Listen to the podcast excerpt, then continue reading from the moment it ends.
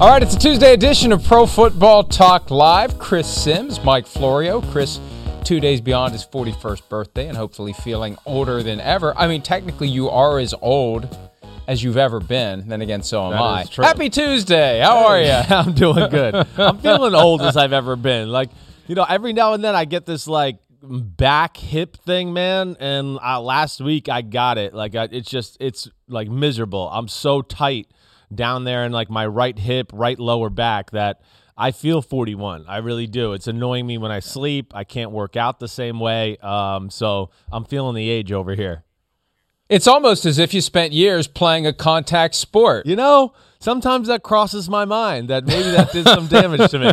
And that, you know what I think also really it is? I mean, you, you know this. Like, when you just do Uh, um, an exercise or something too many times your whole life, I really think it's from me twisting into the throw, right? Just hundreds and thousands of times, day after day after day, to where I have like a deficiency there in that right hip because I was always turning into it. You see golfers and baseball players kind of get it every now and then. It's, man, it's it's messing up my uh, my flow, man. It really is.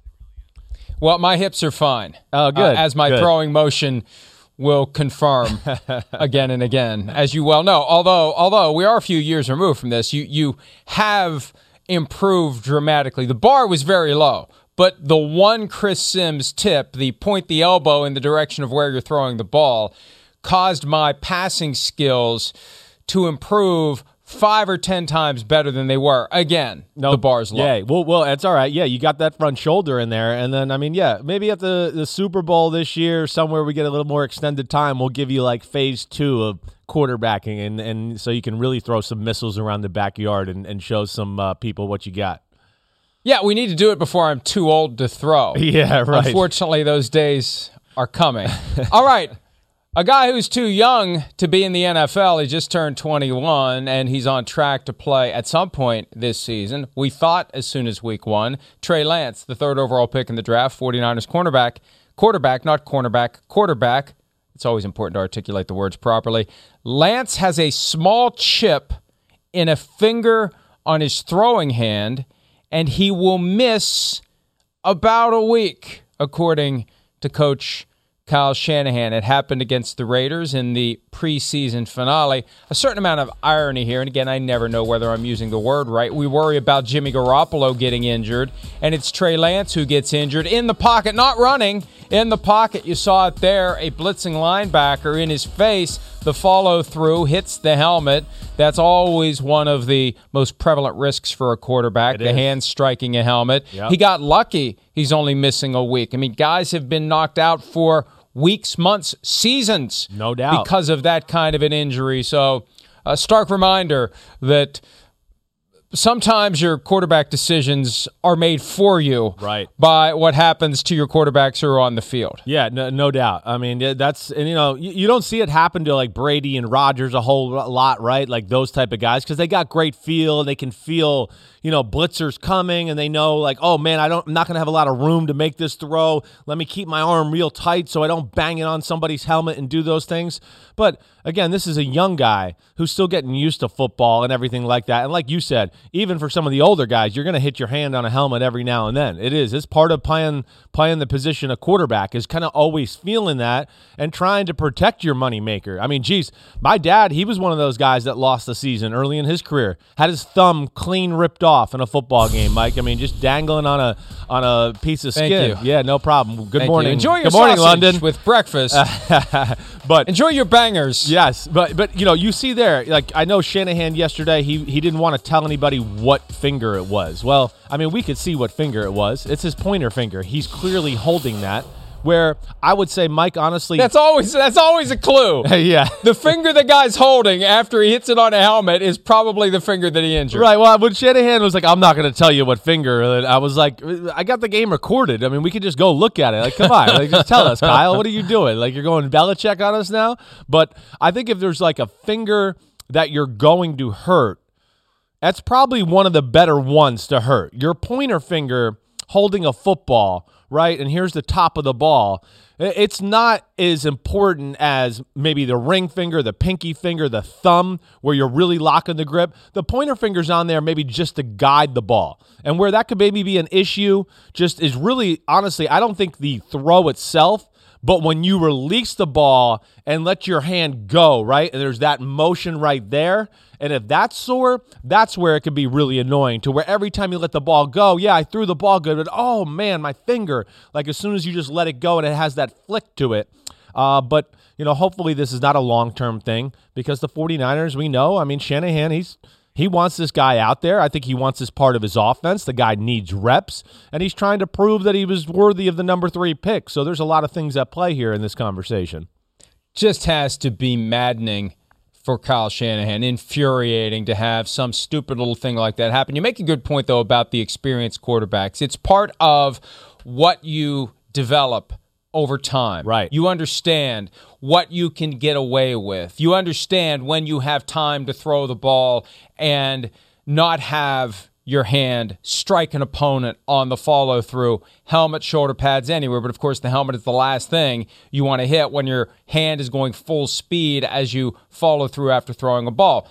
The most experienced quarterbacks know what they can right. get away with. And my guess is some of the younger guys already have that Definitely. instinctively. You see Trey Mahomes, Lance, he can do La- it. Right. Lance got a lesson in it. He got a lesson in it. He'll learn yeah. from what happened to him on Sunday, and that's just part of the process of learning the game, where your body fits in relation to all the obstacles that are around you. Yeah, one hundred percent. It is. It's a feel, you know, as you more and the more you play, you practice, you get a feel for, oh, wait, the guy's coming free. I really got to, you know, set my feet quick, do something to, to make the throw, and, yeah, I'm not going to have that space.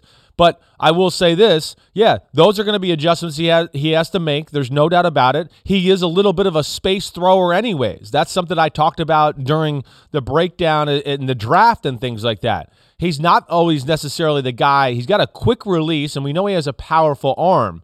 But the motion itself lends itself to his arm getting way out in front. I mean, anybody who watches Trey Lance do pregame warm-ups, throwing the football at all, anything, the motion is a very over-the-top, and then he does this, and he brings his arm back. Almost every throw, if anybody watches him in pregame or anything like that. So that might be something he might have to tinker and toy with a little bit, because that that the way he does release the ball is going to lend himself a little bit more maybe than the Mahomes, the Allens, you know, the Rodgers, who come around more like we talk about throwing the football.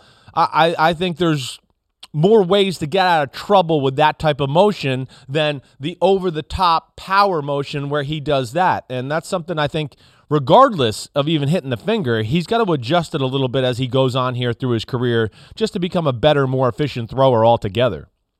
And the quarterbacks who can bring it at the various arm angles, that's just part of the, no the doubt. process you go through mm-hmm. instinctively in deciding where you're going to put your arm in relation to who's coming at you, one hundred percent. Who's in front of you, who's near you. Right. And, you know, I thought of something else when you mentioned the linebacker coming free, Lance getting rid of the ball. What did we hear by way of criticism of Lance after his first preseason game when he took four sacks?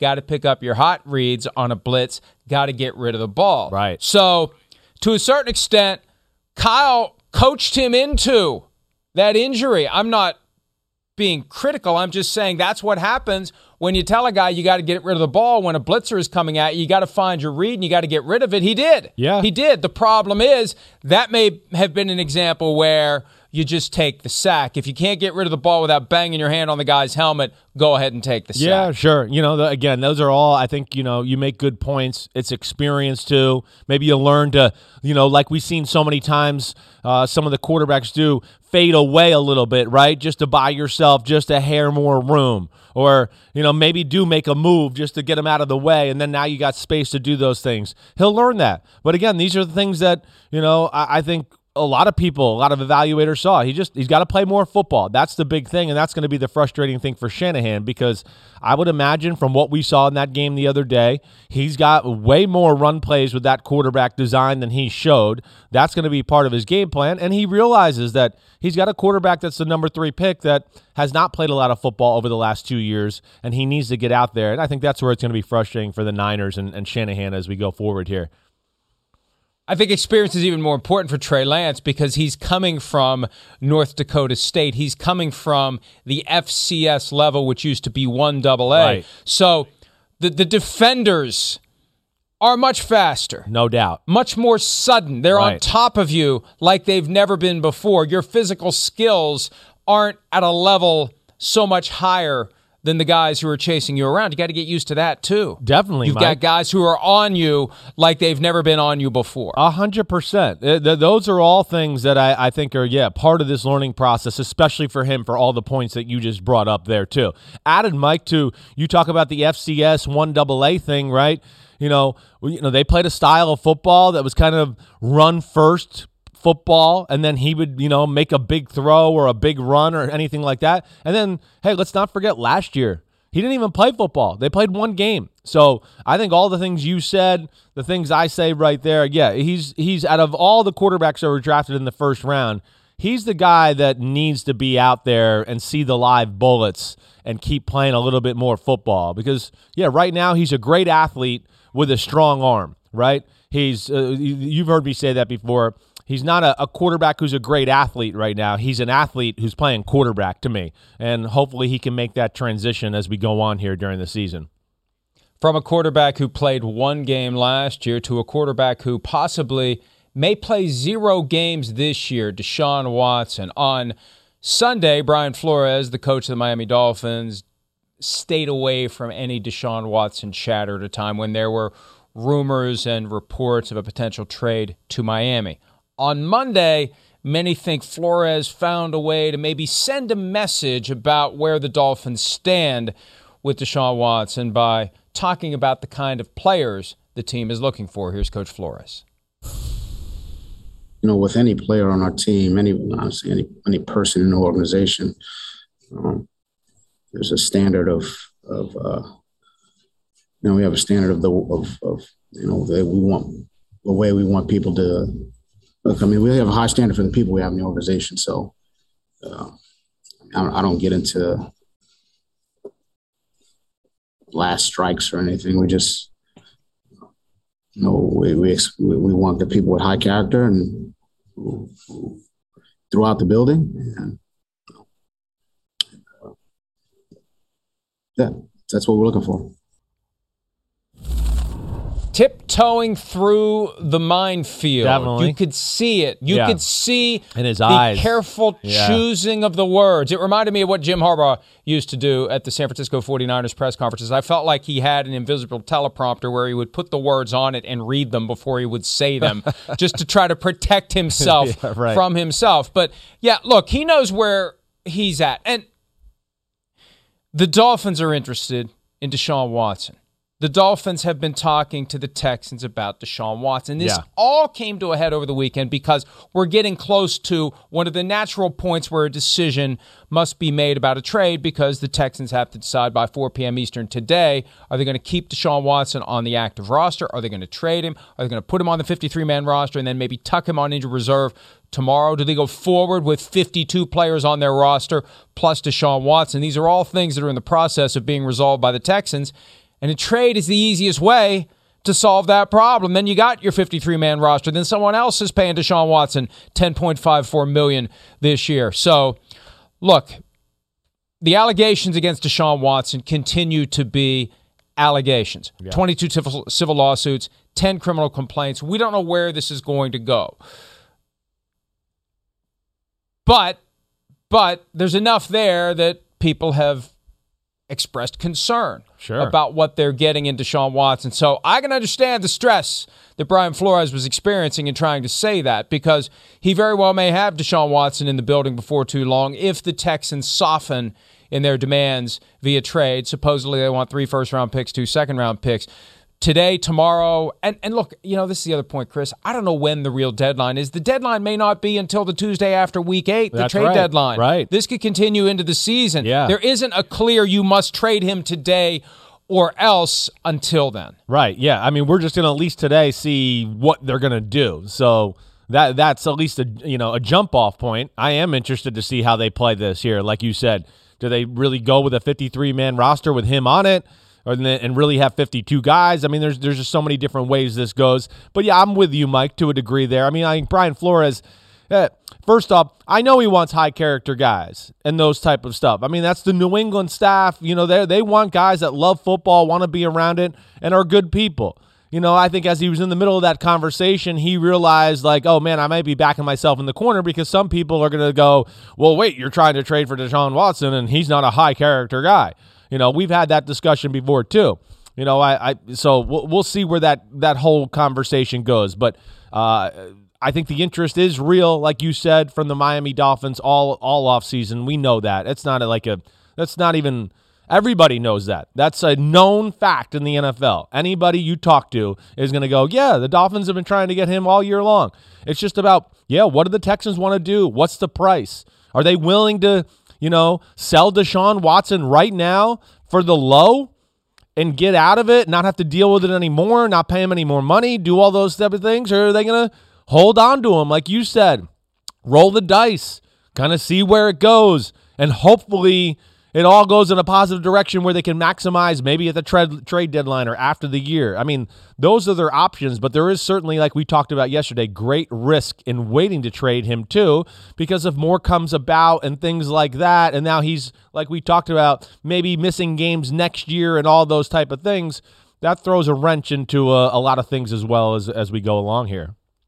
They're likely to get more if they trade him in March yeah. once there are more teams that would come to the table. But the problem is there may be greater uncertainty or at least equal uncertainty about his legal situation, which then puts the Texans on the brink of a thirty-five million dollars salary for twenty twenty-two as opposed to the ten million dollars they would pay him this year. That is part of the problem. And, you know, Chris, something that occurred to me while, and this is another reason why I like doing this show, because a lot of this stuff, we just have very basic talking points and topics we want to get to, we sound it out as we go. Yeah. It occurred to me two things. First, if they believed Deshaun Watson had some sort of character flaw that caused him to fall below the standard that Brian Flores was trying to articulate yesterday, they would have crossed his name off the list months ago. It w- we wouldn't be at the point where we're having the conversation because they already would have decided, we don't want this guy. See you later. And I'm sure there are teams out there that have decided, we don't want this guy. See you later. The Dolphins aren't one of them. one hundred percent. Right? one hundred percent. Okay. And then, that's where, wait, hold on. Before you go to your next point, don't forget your next point.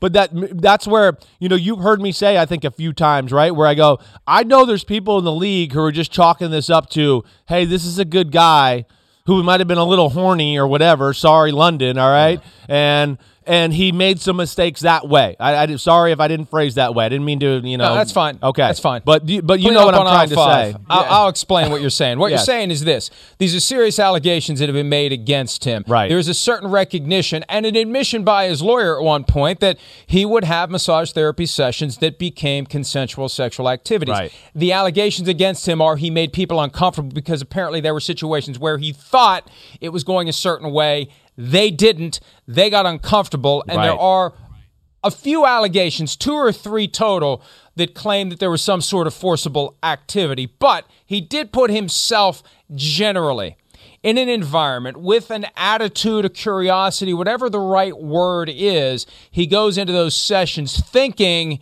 this is going to go a certain way.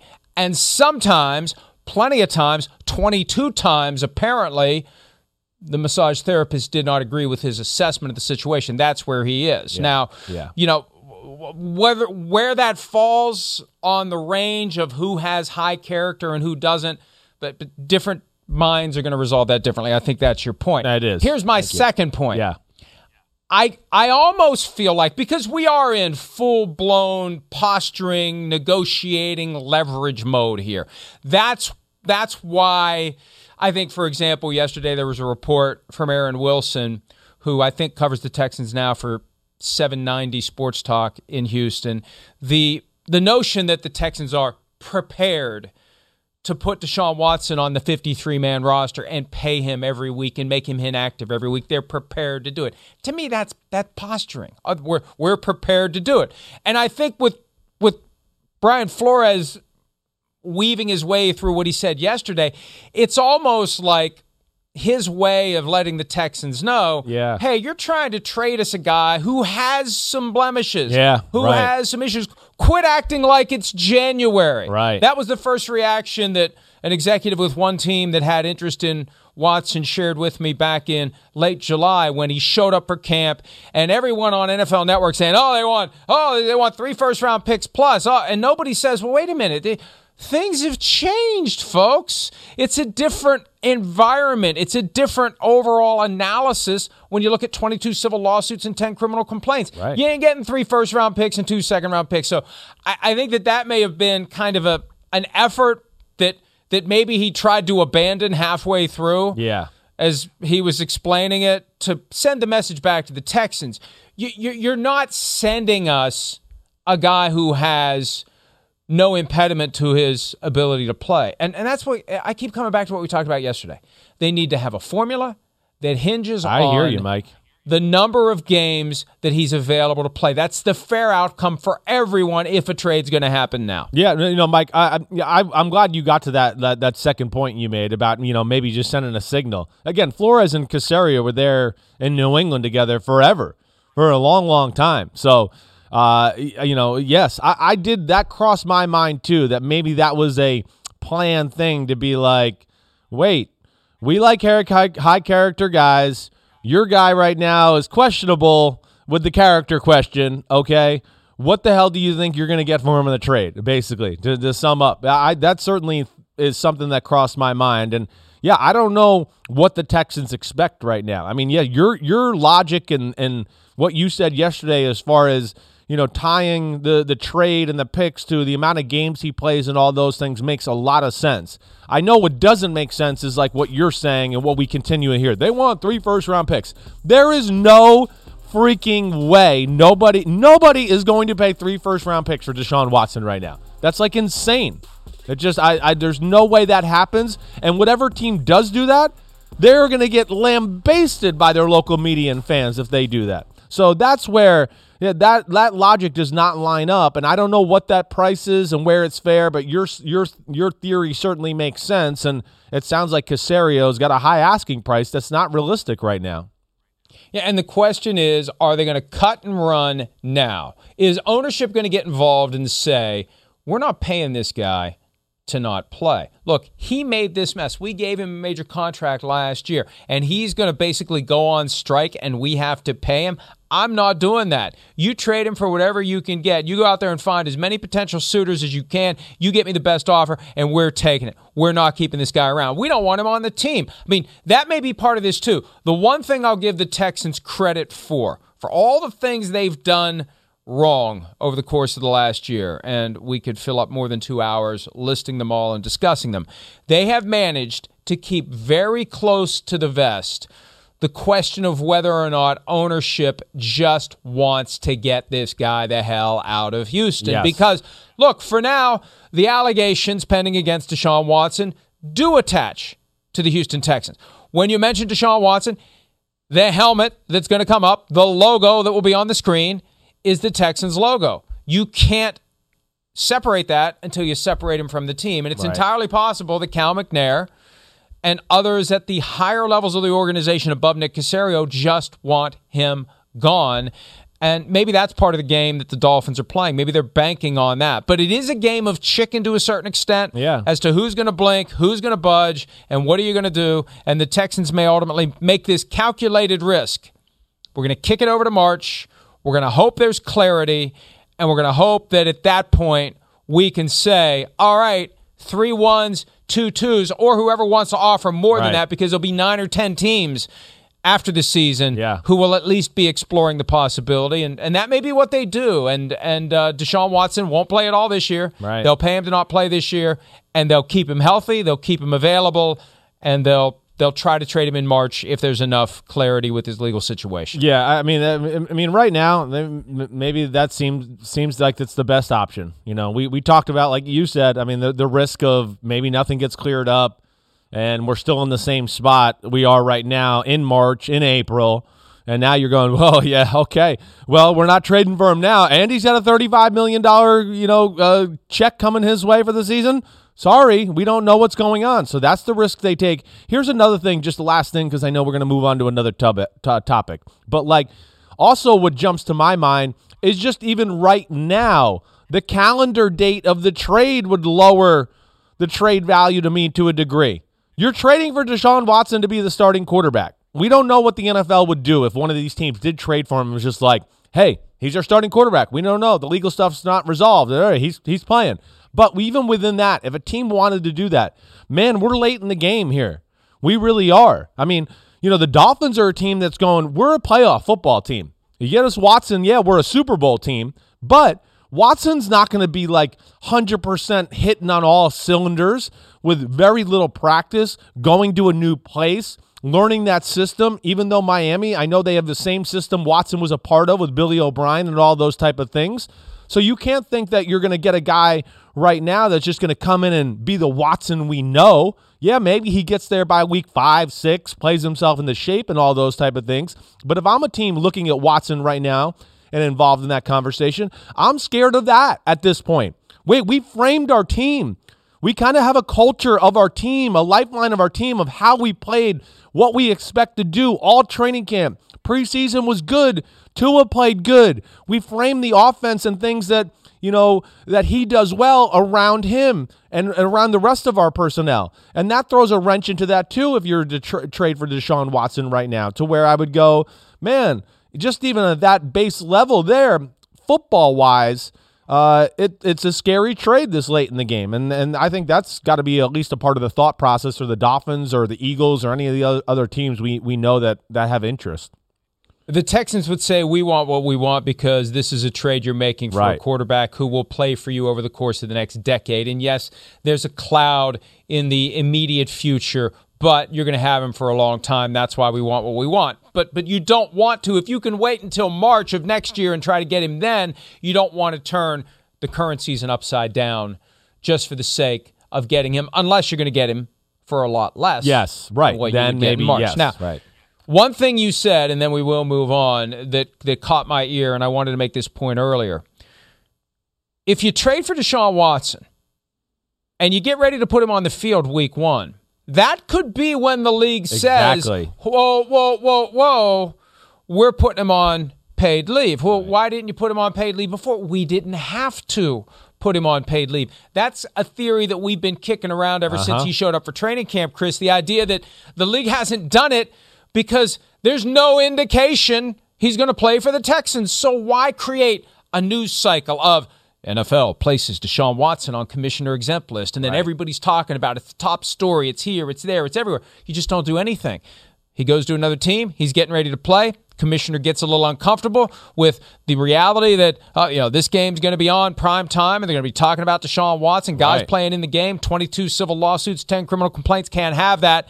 Paid leave. So that's another risk that you're taking if you trade for him. It's really not a risk the Texans have because they're not going to play him anyway. But if you trade for him, That's that's a risk, and that's a reason to to let it roll into next year. And right now, I think that, and of course, watch he'll be traded by the time this, the show's over. Mm-hmm. I, I think I think it's all I think it's all going to go I to agree. Next year. I Un- agree. Unless unless they'd really lower it. Serious injury, oh. starting quarterback, Carson Palmer type of a trade. Remember, Palmer and the Bengals were caught in that impasse ten years ago. Jason Campbell breaks a collarbone. Hugh Jackson and the Raiders swoop in with a big package of picks for the Bengals for Carson Palmer. If there's something like that and a team goes straight to desperation and says, we'll give you three first-round picks and two second-round picks because we otherwise got nothing, that's that's the only way it happens between now and March. That's my current feeling. Yeah, I I, I hear that. Or, or like you said, they just lowered the price tag to a point where the team's like, you know what, screw it. We'll do it. We'll take it. Yeah, we might not be at our best this year or whatever else, but, you know, like you said, it's a ten-year window where we're really looking at to to maximize the trade and everything like that. But, uh, yeah, I think as we if go... If I had to guess, if I had to guess, I'd say the Texans are not going to soften. I, if I had to guess. But, it, doesn't seem like, they, it doesn't seem like... Maybe they've like, done a great job of making it look like they won't, but I, I'm, if I had to guess, I'd say they won't. Yeah, it doesn't seem like it. And, I, you know, I think just, yes, with so many uncertainties... As close as we are getting to the regular season, those type of things, uh, I, I would be shocked to see it go down too. I really would be. Speaking of uncertainty, the covid nineteen situation, which created weekly, if not daily, questions last year, continues to hover over the twenty twenty-one season, and there there still is a, a a group of viewers out there, and we appreciate all of our viewers, but they get a little antsy. They get a little upset when we talk about the pandemic. Well, folks, it's, it's still a major it's, factor. It's, it's here. Fact. It's still here. It's not over, despite what your algorithms may be feeding you on Facebook. It's not over. It is here. And the N F L's protocols conflict with the pandemic in a very stark way, specifically for the unvaccinated. And we've spoken a lot about the Vikings and the Bills as two of the teams that have a significant group of unvaccinated players. The Colts do as well. Yes, we And know. we found yeah. that out yesterday. Carson Wentz, one of three Colts placed on the reserve COVID list because of close contact with an infected person. Now, you don't get knocked out for five days because of close contact with an infected person unless you're unvaccinated. So for all these efforts to keep it secret and keep it quiet, which I don't agree with, I think it should be transparent, this is a way it necessarily becomes transparent. Close contact, five days, COVID nineteen reserve, that means the player was not vaccinated. So we've learned another starting quarterback, Chris, not vaccinated in Carson Wentz. Yeah, I mean, and, and another one, like may, like a Cam Newton or anybody else out there where I'd go, why? Why? Your life's hanging in the balance. I mean, well, football, I mean, you know, in football life, and, right? And, and, and actual and life, life, potentially. Yeah, I don't know. I say that because I, I that was my life when I was playing quarterback. I mean, it, it was like, but but but, but this yeah. is a, this is a for many a life and death situation, as we continue to find out. Uh, no although doubt. Plenty of people want to ignore that. No, no, you're you're right. There's no doubt. I mean, again, you know, one, I want to just as a basic human go, why? There, we have all the evidence that this stuff works. It works. It's better for our society. Like Jerry Jones said, check I at the door, let's start talking we. And then, you know what? When you talk about we, it might actually help I out. And now I is sitting your butt over on the sideline again. So there you were, injured. I was injured, and now I am not practicing because I have close contacts to COVID. I just don't get it. You know, I really don't. It couldn't be worse timing. He's just getting back in the flow of things from the foot injury. And, you know, it's a huge year for him, for his career. I mean, everybody is, you know, it's it's like, man, Carson Wentz, is he going to take off and be awesome with a team that support or supports him? Or is it going to be fall on his face, Carson Wentz, a little bit what we saw last year? I mean, his career is teetering here right now. This is a huge year for him. He's had lack of practice time, as we talked about already. And as we brought up a million times too, you know, they have an unbelievable schedule. They view themselves, excuse me, as a Super Bowl team, and they got to be like going crazy because they can't be very happy with what they've seen with Jacob Eason to this point. It's been okay, but nothing great. You're not going, oh, we're going to beat the Seahawks, Rams, Titans, Dolphins, and Ravens with Jacob Eason. No, you're not. I'm sorry. This just in, you're not. And now Ellinger's hurt, and they don't have that option either. So I'm I'm dumbfounded by it. I really am. I can't believe Carson Wentz would take the risk, and now he's going to have to uh, reap reap uh, the repercussions here. Yeah, I, this is a guy who's trying to reestablish himself after a horrendous twenty twenty season. He wants to show he's a franchise quarterback. He wants to stick it, presumably, to the Eagles for drafting Jalen Hurts last year and sure. putting him on the hot seat and eventually making him want out. He's got every reason to do whatever he can to be available. And I tweeted this yesterday, and this isn't anything new. I just wanted to hammer home the point. It is impossible to reconcile refusal to be vaccinated with willingness to do whatever you can to be available to play in every game. It cannot be reconciled. I don't care how much plexiglass Kirk Cousins is going to wrap himself in. You get tested every day if you're unvaccinated. Positive, you're gone for ten days. Could happen on game day. Gone for ten days. See you later. Forget about winning that game when we have a game plan ready for you, and all of a sudden we got to flock to the backup instead. Right. Second, this close contact thing. Close contact with anyone who's infected. They're Ooh. still wearing the tracking devices. Right. You got you got somebody who's vaccinated, who's got a mask on, but somehow you get it or they get it and you're close to them. Five days yeah. minimum. That's what happened to Carson Wentz. So you cannot reconcile refusal to be vaccinated with willingness to be available for the team, for yourself, as a professional who wants to play in every possible game. It cannot be reconciled. I don't care what anyone says. You cannot harmonize those two points. Because if you're committed to being available for every possible game, under the rules the N F L has put in place, you get yourself vaccinated. Period. Period. And we keep seeing example after example where we just scratch our heads and say, how does this guy not get it? It's one thing for Kirk Cousins, who is completely safe. It's another thing for Cam Newton, Carson Wentz, guys who are trying to resurrect their careers, putting themselves in a position where they can't play. I'm dumbfounded by it. I never would have expected it in a sport like football where the players do what they're expected to do to be available to play. Well, they do that for everything but the COVID nineteen vaccine. Yeah, I you know, I mean, listen, I you know, we talked about a year and a half ago, I don't think players are going to give a damn about COVID or be scared about it and all those type of things. Listen, I understand you don't need to be scared about it or anything like that.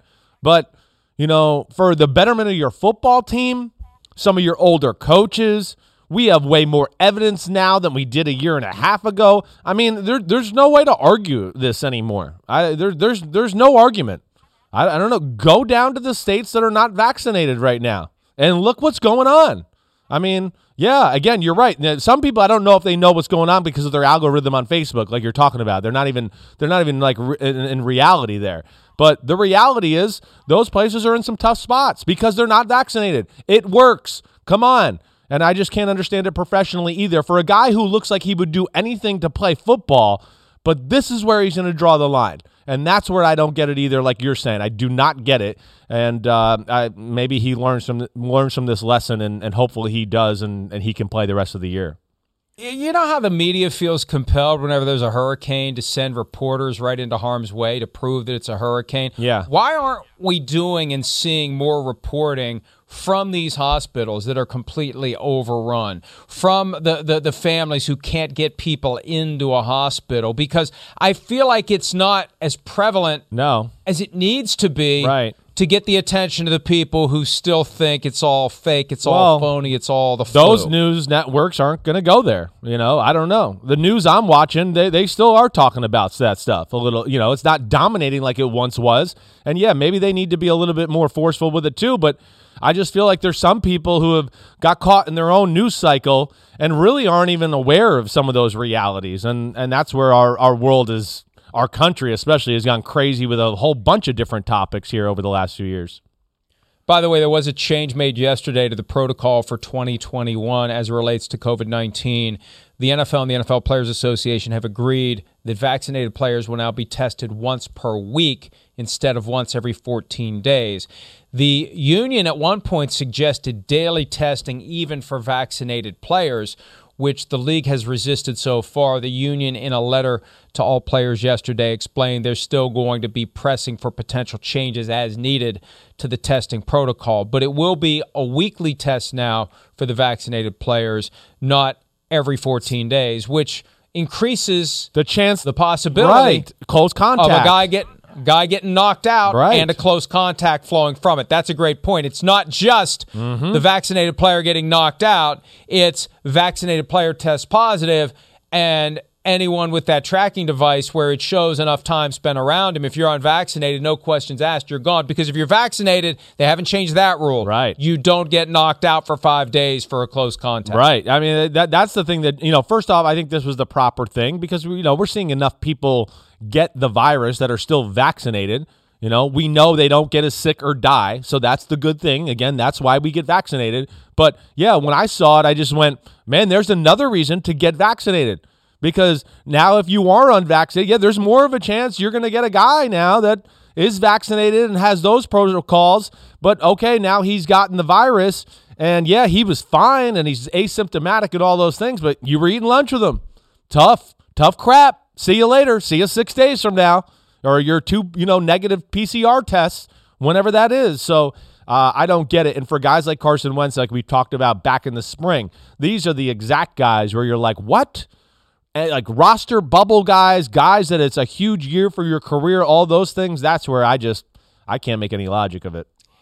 I get plenty of emails from people who want to argue with me about the effectiveness of the vaccine, the fact that people still get it, the fact that Great. natural immunity, if you've already had it, is is greater than being vaccinated. So if you've already had it, you shouldn't have to get vaccinated.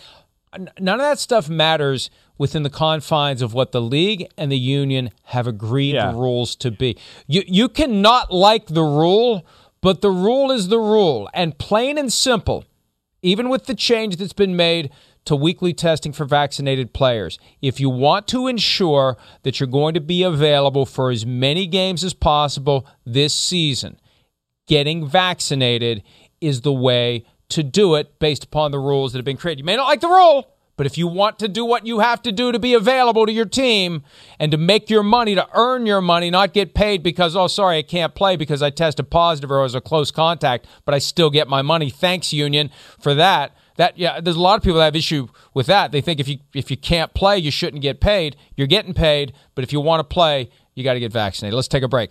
All right, the preseason's over, but there's a, a lingering question that we need to delve into. How much should starters play in the preseason? Ravens coach John Harbaugh and Ravens running back J K. Dobbins may have sharply different opinions on the topic. We'll discuss that next here on Pro Football Talk Live.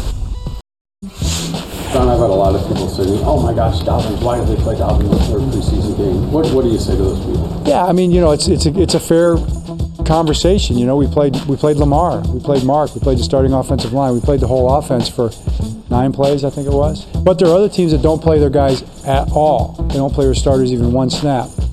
We are probably as close to that as we've ever, we've, I know we're farther down that road than we've ever been. We played our guys so little this offseason. You know, it's uh, it's just been... It's just been how we've done it. But um, anytime a guy gets hurt, you know, you, you ask yourself those questions.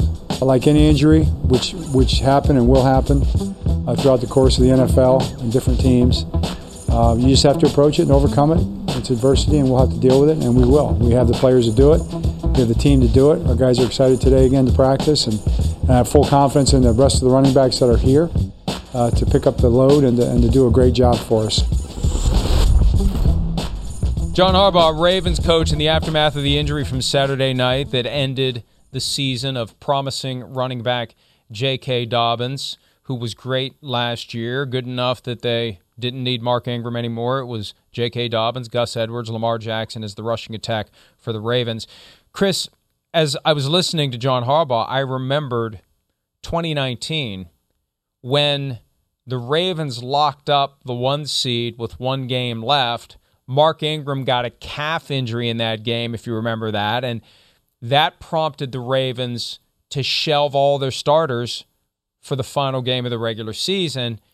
They were down for three weeks when you factor in the bye. They were flat when they came out for the postseason. You juxtapose that with this idea of we're going to play our starters in these preseason games, and as he said, plenty of teams won't play them at all. Yeah. It is a calculated risk you take. Sure. And, hey...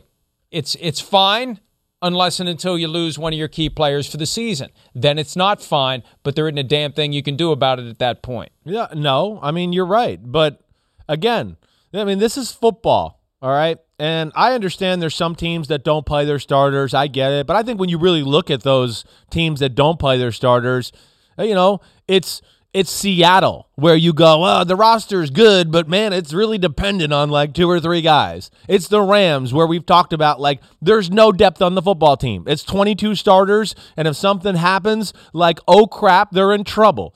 But you look at the other teams that are in different areas that feel like we got a little bit more depth and things like that. Come on.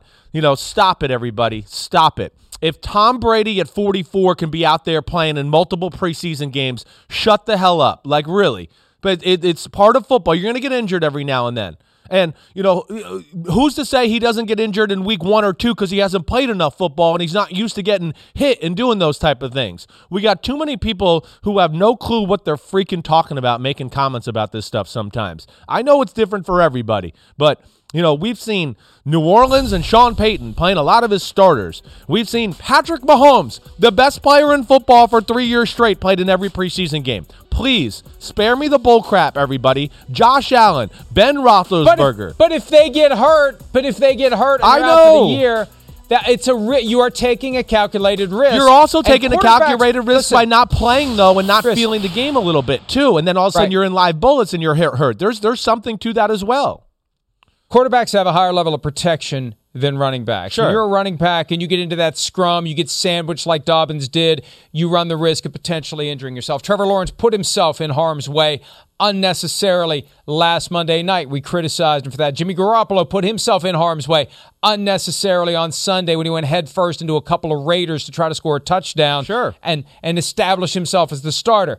Injuries potentially are going to happen. When they do, that coach is going to bear the brunt of the questions and the criticism, and that's a balance. And look, I don't know if the studies are out there, if the teams that rest their starters, protect their starters in the preseason, if they have a greater rate of injury when we get into the games that count. But anytime you give a guy live reps with live tackling, because there's so little of it now in training camp and so little of it in practice throughout the week, it is glaring when that injury happens. And we had the yeah. tweet on the screen. It was actually, and this is awkward for the Ravens. Yeah. Taylor Bisciotti, the niece of Ravens owner Steve Bisciotti, who works for N F L Network, tweeted, "I don't understand playing starters in the preseason.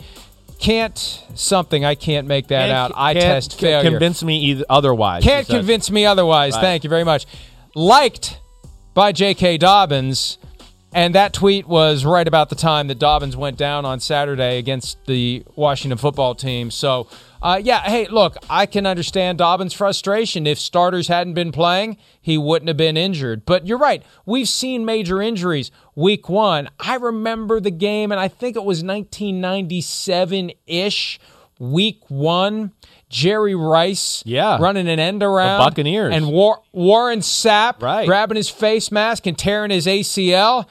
There you go, Jerry Rice. Week one of ninety-five, Rod Woodson. There you go, Rod Woodson. Actually Brady came back was week and played one. The Super Bowl that year. That's right. Brady with a low hit from Bernard Pollard, two thousand eight, gone for the season. We're going to have that. And it's I, it's more acceptable in the games that count, though, because you're, you're not going to rest your starters in a September regular season game. So, hey, it's football. It happens. It's just harder, I think, for fans to process it when it happens in a game that's meaningless, whether it's week seventeen meaningless or week three of the preseason meaningless. Yeah, no, I get it. It is. It's harder to digest that. I, I understand that. I have sympathy there.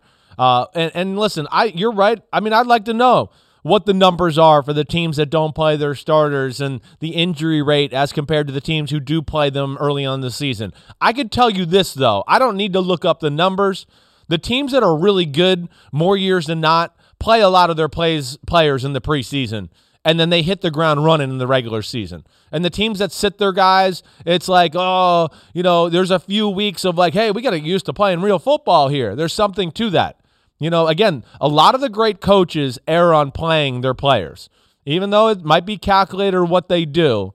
But uh, I think at the end of the day, especially in this current N F L, where you're not allowed to tackle and hit and have full pad practices nearly to the same extent that you were five years ago, ten years ago, and not even on the same planet as twenty years ago, that these moments are more important to l- let's play the game, let's hit, let's tackle, let's bring people to the ground, let's get used to being in the scrum and how to protect yourself. That wasn't even, you know, what I would say to that play too, it was out on the edge. It was out by the numbers.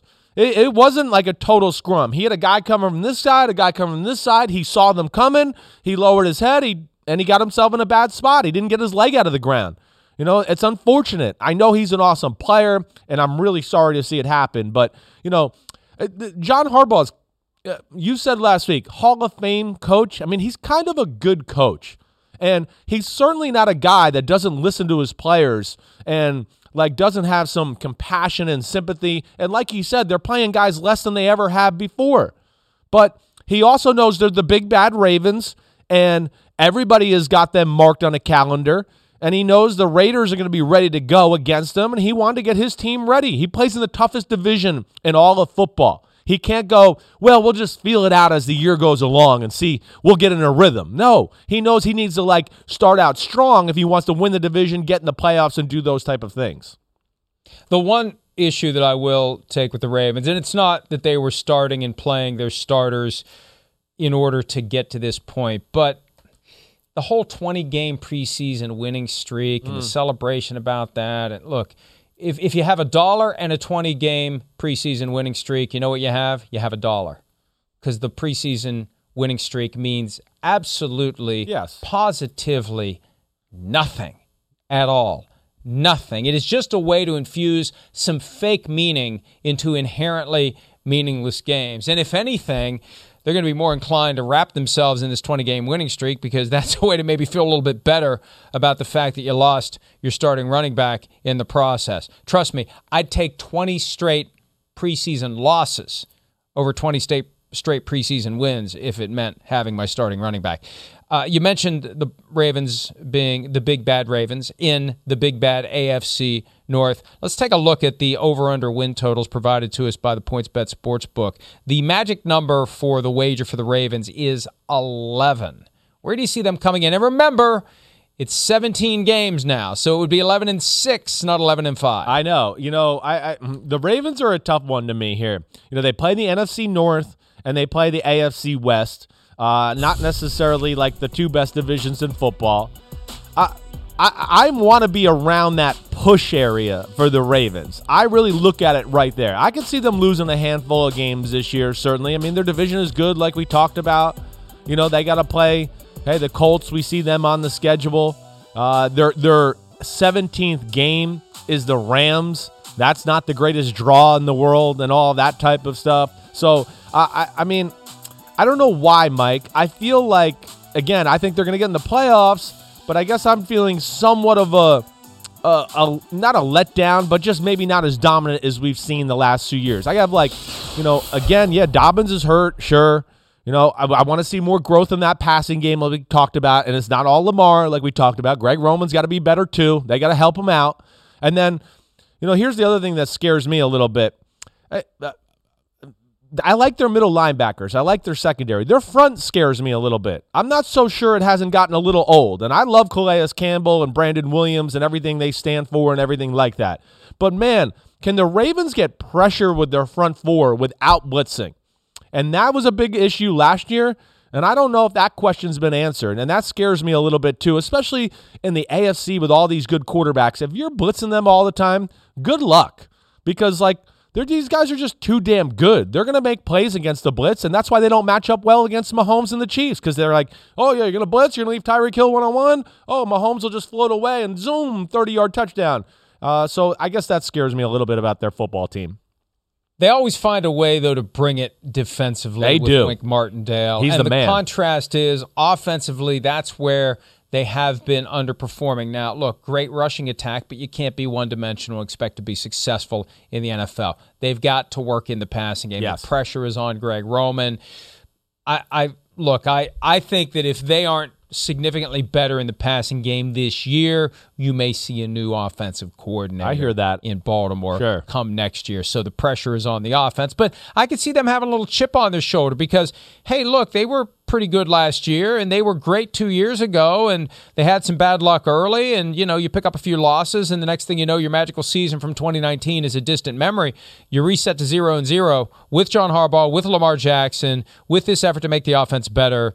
They they, they could be good. I w- I'm inclined to go over. You're going to go over. The eleven wins. I'm going to go over the All eleven right, wins. I can't pick, now, I can't pick the push, huh? I mean, I guess I'm chickening out with the push because I really want to say eleven wins. I But I'll go I'll well, go if it, was, if it was eleven and a half, you'd go under. If I would go under. Half, you'd go over. Yeah, okay. So, I mean, for the sake of this exercise, I'll go under and say they're ten and seven uh, and still make the playoffs. But, yeah, I don't know. There's just a little bit of a gut feeling I got here. We'll see.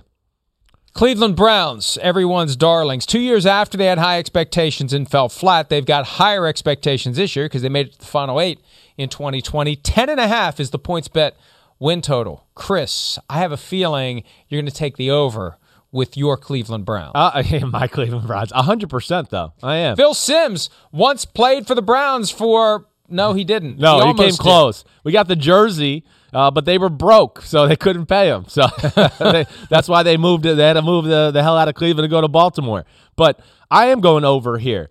You know, I, I think actually this is like, I want to say this is an easy one to pick. You know, the only like hesitation I have is a little bit just like it, it's the Browns. Am I? Are they struck with bad luck? I mean, I think when you erase are, that, are I'm, you? Are you? Wait, are you saying the Browns is the Browns? I, I mean, is that what you're saying? I guess that I'm saying that influences your mind a little bit, and you have to fight off those demons that just be like, get out of here. No, this team is good. They're in the right spot. I think the coach is the perfect fit for the football team. We saw, I mean, I just would be shocked if Baker regresses. I think everybody understands the offensive system. It's the second year, two years in a row, the same awesome, awesome uh, offensive system. Odell, I mean, the talent they have on the defensive side of the ball, there's pretty good depth. I, I just would be shocked if, if Cleveland doesn't have more than ten and a half. They go to Kansas City to start the season, and that would be the shot heard around the world if they could pull off a victory there. Schedule softens after that with the Texans, Bears, Vikings, Chargers, Cardinals, and I, I, I, hey, look, dangerous. If they're gonna if they're gonna get to eleven or more wins, they're gonna earn it. Yeah, because they got the Packers on the schedule. They got the Chiefs, as mentioned. They got the Steelers twice. They got the Ravens twice. The Bengals are not going to lay down for the Cleveland Browns. So Texans, uh, no, Bears, at, Vikings, at, Chargers, Cardinals, Broncos, though, we could sit here right now and go, they're better than them. I know that doesn't mean wins, but I go, they're better. There's no doubt. And we heard also, like, remember John Johnson a few weeks ago? John Johnson's a new guy on their team. He made a comment that I, I kind of popped to me, Mike. I, I didn't mean to cut you off. I'm sorry. I didn't. No, you're fine. That's but, fine. Go but, ahead. You already John, have. You're apologizing thirty seconds after you I know. cut me off, but fine. I appreciate Screw you. It. I'm not really that sorry. But either way, John Johnson, uh, he made a comment to me that, that kind of popped a little bit. He said there's like a real edginess about that playoff loss, and they want their revenge. He made, it was something like that. I'm paraphrasing.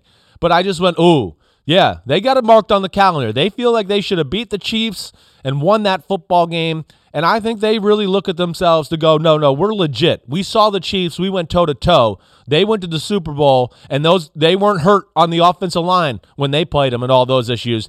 I think they look at themselves as a Super Bowl champ, and that's I to me, that's why Kansas City played their starters, because I think they know Cleveland's coming in to make a statement, like you said, a shot heard around the world to kind of put the N F L on notice, like the Browns are back, baby.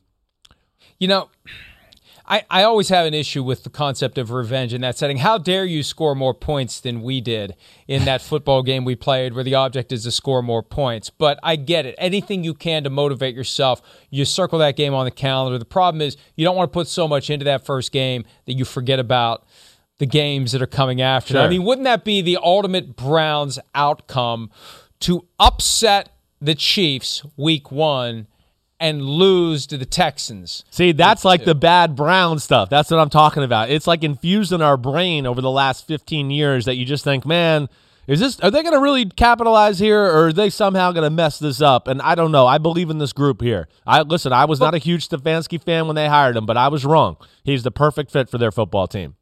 How can you not feel that way, though? That yeah. orange helmet with the brown and white stripes, that, that it has been the symbol of N F L futility for so long that it takes more than one playoff run to change that perception. And maybe they benefit from that. Maybe teams will still take them lightly, even though the Browns is not the Browns anymore. So, uh, I, I, hey, I, I my niece is a huge Browns fan, so I was rooting for him to beat the Chiefs last year, even though, you know, I'm a Mahomes guy. I mean, the Chiefs got their ring. I I, I like mixing it up and having other teams get in the mix. Yeah. I like the idea of the Browns being good. Well, you know, it's yeah. like the Raiders. When the Raiders are good, the N F L is more interesting. When the Cowboys are good, the N F L is more interesting. Maybe the N F L will be more interesting when the Browns are good. It's been so long, who the hell remembers? No, you're right. You're right. And, you know, and, and again, you, you know, yeah, the motivation from last year. You know, remember, you know, not only did they knock out Mahomes, where they go, yeah, we probably should have won that game. But at the end of the first, remember they had the North Korea fumble in the end zone, the greatest rule in football, right? Remember that one? That, that's yes. another one yes. where yeah, when man. you lose that game, you just go, damn, we got unlucky too. So you can, you know, N F L players are very good at justifying how they should have won a game anyways.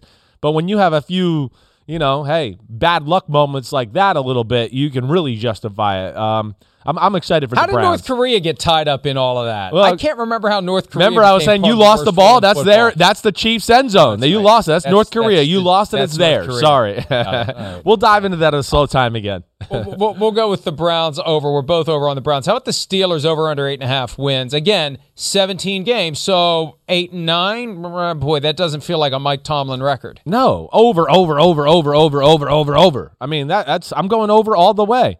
I just, I, you know, I'd like to see T J Watt get, you know, signed and on the field. That does scare me a little bit, but this is still a damn good defense. I think they're definitely going to try to play a different style of football. They drafted Najee Harris as a new O-line, and Big Ben, I mean, we showed some of those plays the other day. I mean, Big Ben throwing the ball down the field. I mean, he made a play where he scrambled to the left and ran back to the right. And I was like, who the hell is this guy? So I'm going over. I think Pittsburgh's going to have a little bit of a chip on their shoulder for the way last year ended. And if they do some more of this right here, they're going to be dangerous because they got weapons on the outside to beat you. And hopefully their run game can, can you know, um, help them out a little bit. I worry about Ben Roethlisberger staying healthy now at thirty-nine, and clearly not with the T B twelve method. He had the elbow thing a couple of years ago, and it happened so suddenly. I'm scarred by that. Yeah. Also, with four new offensive linemen, and Big Cat's argument back in June when we were talking about the Steelers was, well, they stunk, so you're not going to be worse with four new offensive linemen. I wouldn't go quite that far. It's going to be a work in progress. It's a critical aspect of whether or not the team's going to be successful. I give Mike Tomlin a lot of credit, though, pulling the guys together, getting more out of the individual pieces. I think they will be fine. Over? I'll go over, but not by much. Okay. Not by much. Okay. I think they're going to be a long shot to make the playoffs. I think ten and seven maybe is, is the, the record for the Steelers, and maybe third place in the division, and maybe one of the wild card spots for them. All right, the Bengals. Now, look, if all these three teams are good, the Bengals over under six and a half wins, I think we both would say they're going to be the odd man out. They're going to be the team that is below six and a half victories. Uh, to me, I, I don't know. I mean, this is one of those where I want to go, who in Vegas was smoking crack on this one? I don't know. I mean, six and a half. Like, what?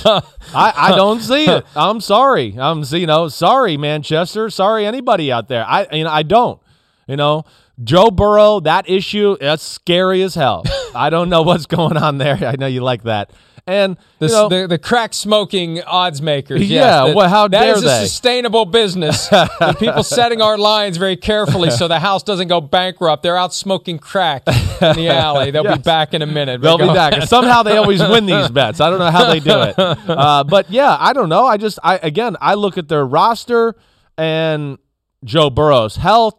Of course, the division, like you talked about, all of those things to put together, I, I just don't see any more than six wins. No way. I, I you see five and twelve, four and thirteen, something like that.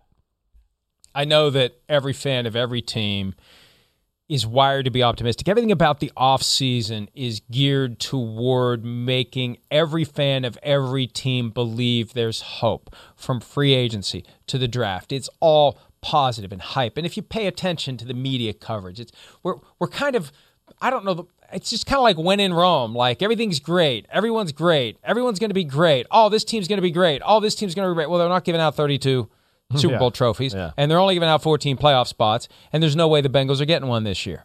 I, I would say something outlandish, like I'd get a Bengals tattoo if they make it to the playoffs this year. I'm not ready to go don't there. Don't do that. I'm just, I'm ready to stake old takes exposed treatment on me saying there's no way in hell the Bengals are getting to the playoffs right, this year. Right. No way in hell. And I feel bad for their fans because they want to be part of this party of, hey, hey, anything can happen. Anything can happen. It's not going to happen. It can happen. It ain't happening. Right. So you're going under is what you're telling me. I'm going under, yes. Okay. What I'm saying is I'm going under. Yeah, yes. I know. Yeah, it's... uh. And I'm not going to Cincinnati anytime soon. No, don't worry. Well, you know, I don't think they're going to have any Sunday night football games anytime soon either, so we're okay. All right, let's take a break. When we return, we're going to deviate just for a minute or two to talk about something that's happening in the world of baseball and how some football people are reacting to it and how it should go over or would go over if something like that would occur in the N F L. We'll do that next here on P F T Live.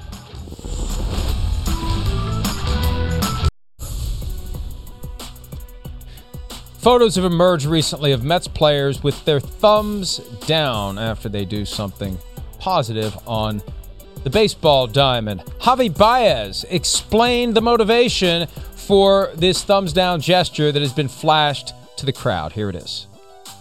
This is the boost that we get. You know, we like we're not we're not machines. We're gonna struggle. You know, we're gonna we're gonna we're gonna struggle seven times out of out of ten, and and you know. It just it just feels bad when, when, when we strike out when I strike out and I get booed. You know, it doesn't really get to me, but like I want I want to let them know that when we success we're gonna do the same thing to, to know how to to let them know how, how it feels, you know, because if we win together then we we gotta lose together, you know, and, and, and the fans are really big part of it. So um, in my case, they they gotta be better. You know, I, I play for the fans and I love the fans, but you know, if if they're gonna do that, they they just putting more pressures on the team, and and that's not that's not what we want. Uh, very cute kid. I love the eye black. Perfect distraction from the stupidity that Dad was spewing. Yeah, th- th- this is this is a a distant cousin to the comedian who says, "I'm going to come to your job and heckle you." Right? Like, th- there's no logic to this. At least there's logic to that. At least there is some logic to sure, Jerry Seinfeld yeah. showing up in an office and heckling Toby about her job. The, the idea that when we stink, you boo us. When we do well, we boo you. It makes no freaking sense, Chris. None. None. I mean, it, it it's actually looks like you look like a bunch of spoiled brats. I don't know what any other way to say it. No, there, there's no logic. What he said there made no sense at all. Like, they're paying customers. Yes, they're your fans. They're paying money. Most of these guys are making double-digit millions. They're it's sorry. This is the price. And you know, when you're the Mets and you squander the division lead and just start being crapola, come on, you're in New York. What do you think they're going to do? Throw, like, petal, rose petals at you? Like, get the, get out of here with that crap. I, I don't understand that at all. And, uh, yeah, totally, totally off base, not acceptable. And, and, man, I hope nobody in football does that crap. Hey, look. You're right. They are the paying customers. They are the reason that you make the money. I've said this about Bill Belichick in the past as it relates to his disdain for the media. Bill, if you don't like it, go coach high school lacrosse. No one will want to ask you any questions at all, and you're going to be paid accordingly. Same deal for Javi Baez. Go play a sport nobody cares about. You won't have to worry about being booed. Right. You, you'll never be booed because nobody will be there. That's the difference, and you need to understand that. It is a A very poor, man, I came so close to getting us in trouble. It is a very, I don't know that it would have gotten us in trouble, but I'm not going to, I'm not going to go there.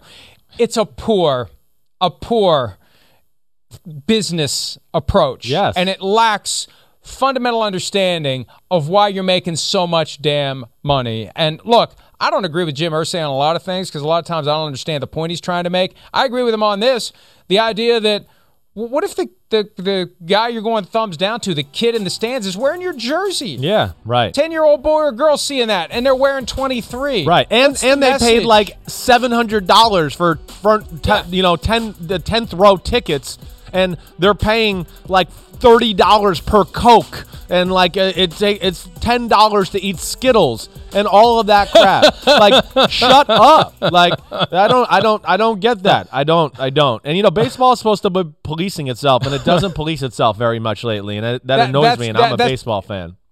You're you're right though. I mean, look, when I was growing up, baseball was America's pastime. It was the number one sport without question. I was a baseball fan back when the Pirates were actually, you know, uh, worth a crap.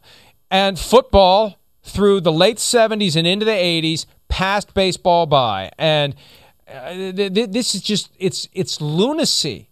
Let's go ahead and alienate the paying customers. Let's cause even fewer people to come up to the games and support us. It just, I, I, and, I'm and astounded it, by it. I know. And if it ever, if anything like that ever even hit the edge of the radar screen in the N F L, it would be shut down before you would ever have a guy sitting there with a prop on his lap so you don't think he's a moron like Javi Baez did, saying moronic things. Right. Like, the only thing I think you'll see in the N F L ever along those lines is, like, you know, they're not going to make a statement back. They might go, hey, I don't think you should boo, like Justin Fields. You shouldn't boo Andy Dalton. We're a team, blah, blah, blah. You know, right. We shouldn't be booed. And but you don't, like, give it back to them. That yeah. makes you don't abs- give them the finger when you no. score a touchdown. No, exactly. Like, it just that, that makes no sense. And like, they're booing because they're passionate. You're playing here with in New York, the capital of baseball. I mean, the, the, you know, New York, Boston. We love baseball up here. Yeah, they want to win. I mean, if, if you want, if you don't want to be booed, we could send you to the Miami Marlins. Like, we can send you there, and nobody will give a damn about you for forever. So that's where I was just totally, like, deaf to the current world of sports, and I don't get that at all. One last point before yeah. we go to break. I rarely get upset about anything anyone says about me in the comments on P F T, on social media, even though social media is a cesspool. I explained this to my wife years ago. These people are passionate. They're expressing themselves. They're engaged. If, if uh, you know, I want no reaction like that, then I go write about something nobody cares about and get paid accordingly. It's the same idea. That passion gets expressed, and you got to be you got to be big enough to deal with it, or or get away from an area that encourages so much of that passion and engagement, like professional sports. All right, let's take a break. When we return, Chris has watched the film coming out of week three of the preseason, and he's ready to break it down. We'll do that next here on P F T Live.